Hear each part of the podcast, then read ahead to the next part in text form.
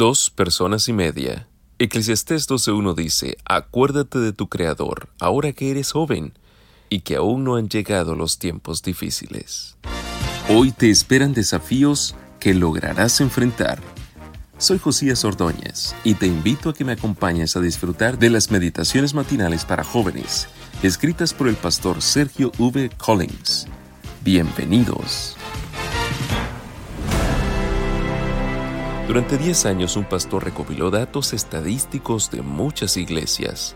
Estudió los informes de 3.200 jóvenes que se habían convertido a Cristo y descubrió que el 70% había aceptado a su Salvador entre los 10 y los 15 años. Solo el 1% dio este paso a los 19 años y a los 20 años solo lo hicieron tres cuartas partes del 1% y durante todos los años comprendidos entre los 21 y los 45, solo el 2,5% aceptó a Cristo. El estudio concluyó que el mayor número de decisiones se realizó alrededor de los 12 años. Esto no significa que la conversión no pueda tener lugar más tarde en la vida, pues el Señor está listo para aceptar al pecador arrepentido en cualquier momento y a cualquier edad.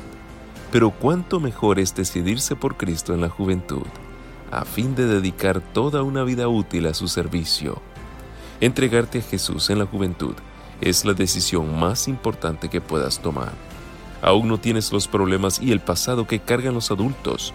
Si eres lo suficientemente joven, no has sufrido un divorcio, posiblemente no has estado en la cárcel, tienes tiempo de estudiar, deseos de superarte y la oportunidad de tomar buenas decisiones que repercutirán en tu futuro. D. L. Moody declaró en una de sus reuniones que había bautizado a dos personas y media. Un amigo dijo, supongo que fueron dos adultos y un niño.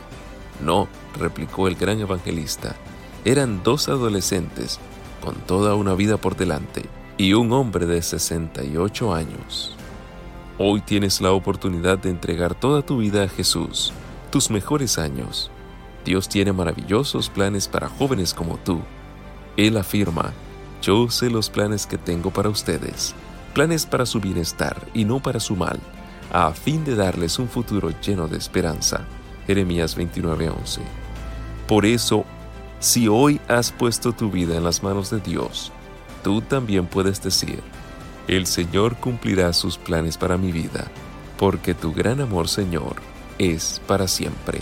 Salmo 138, 8.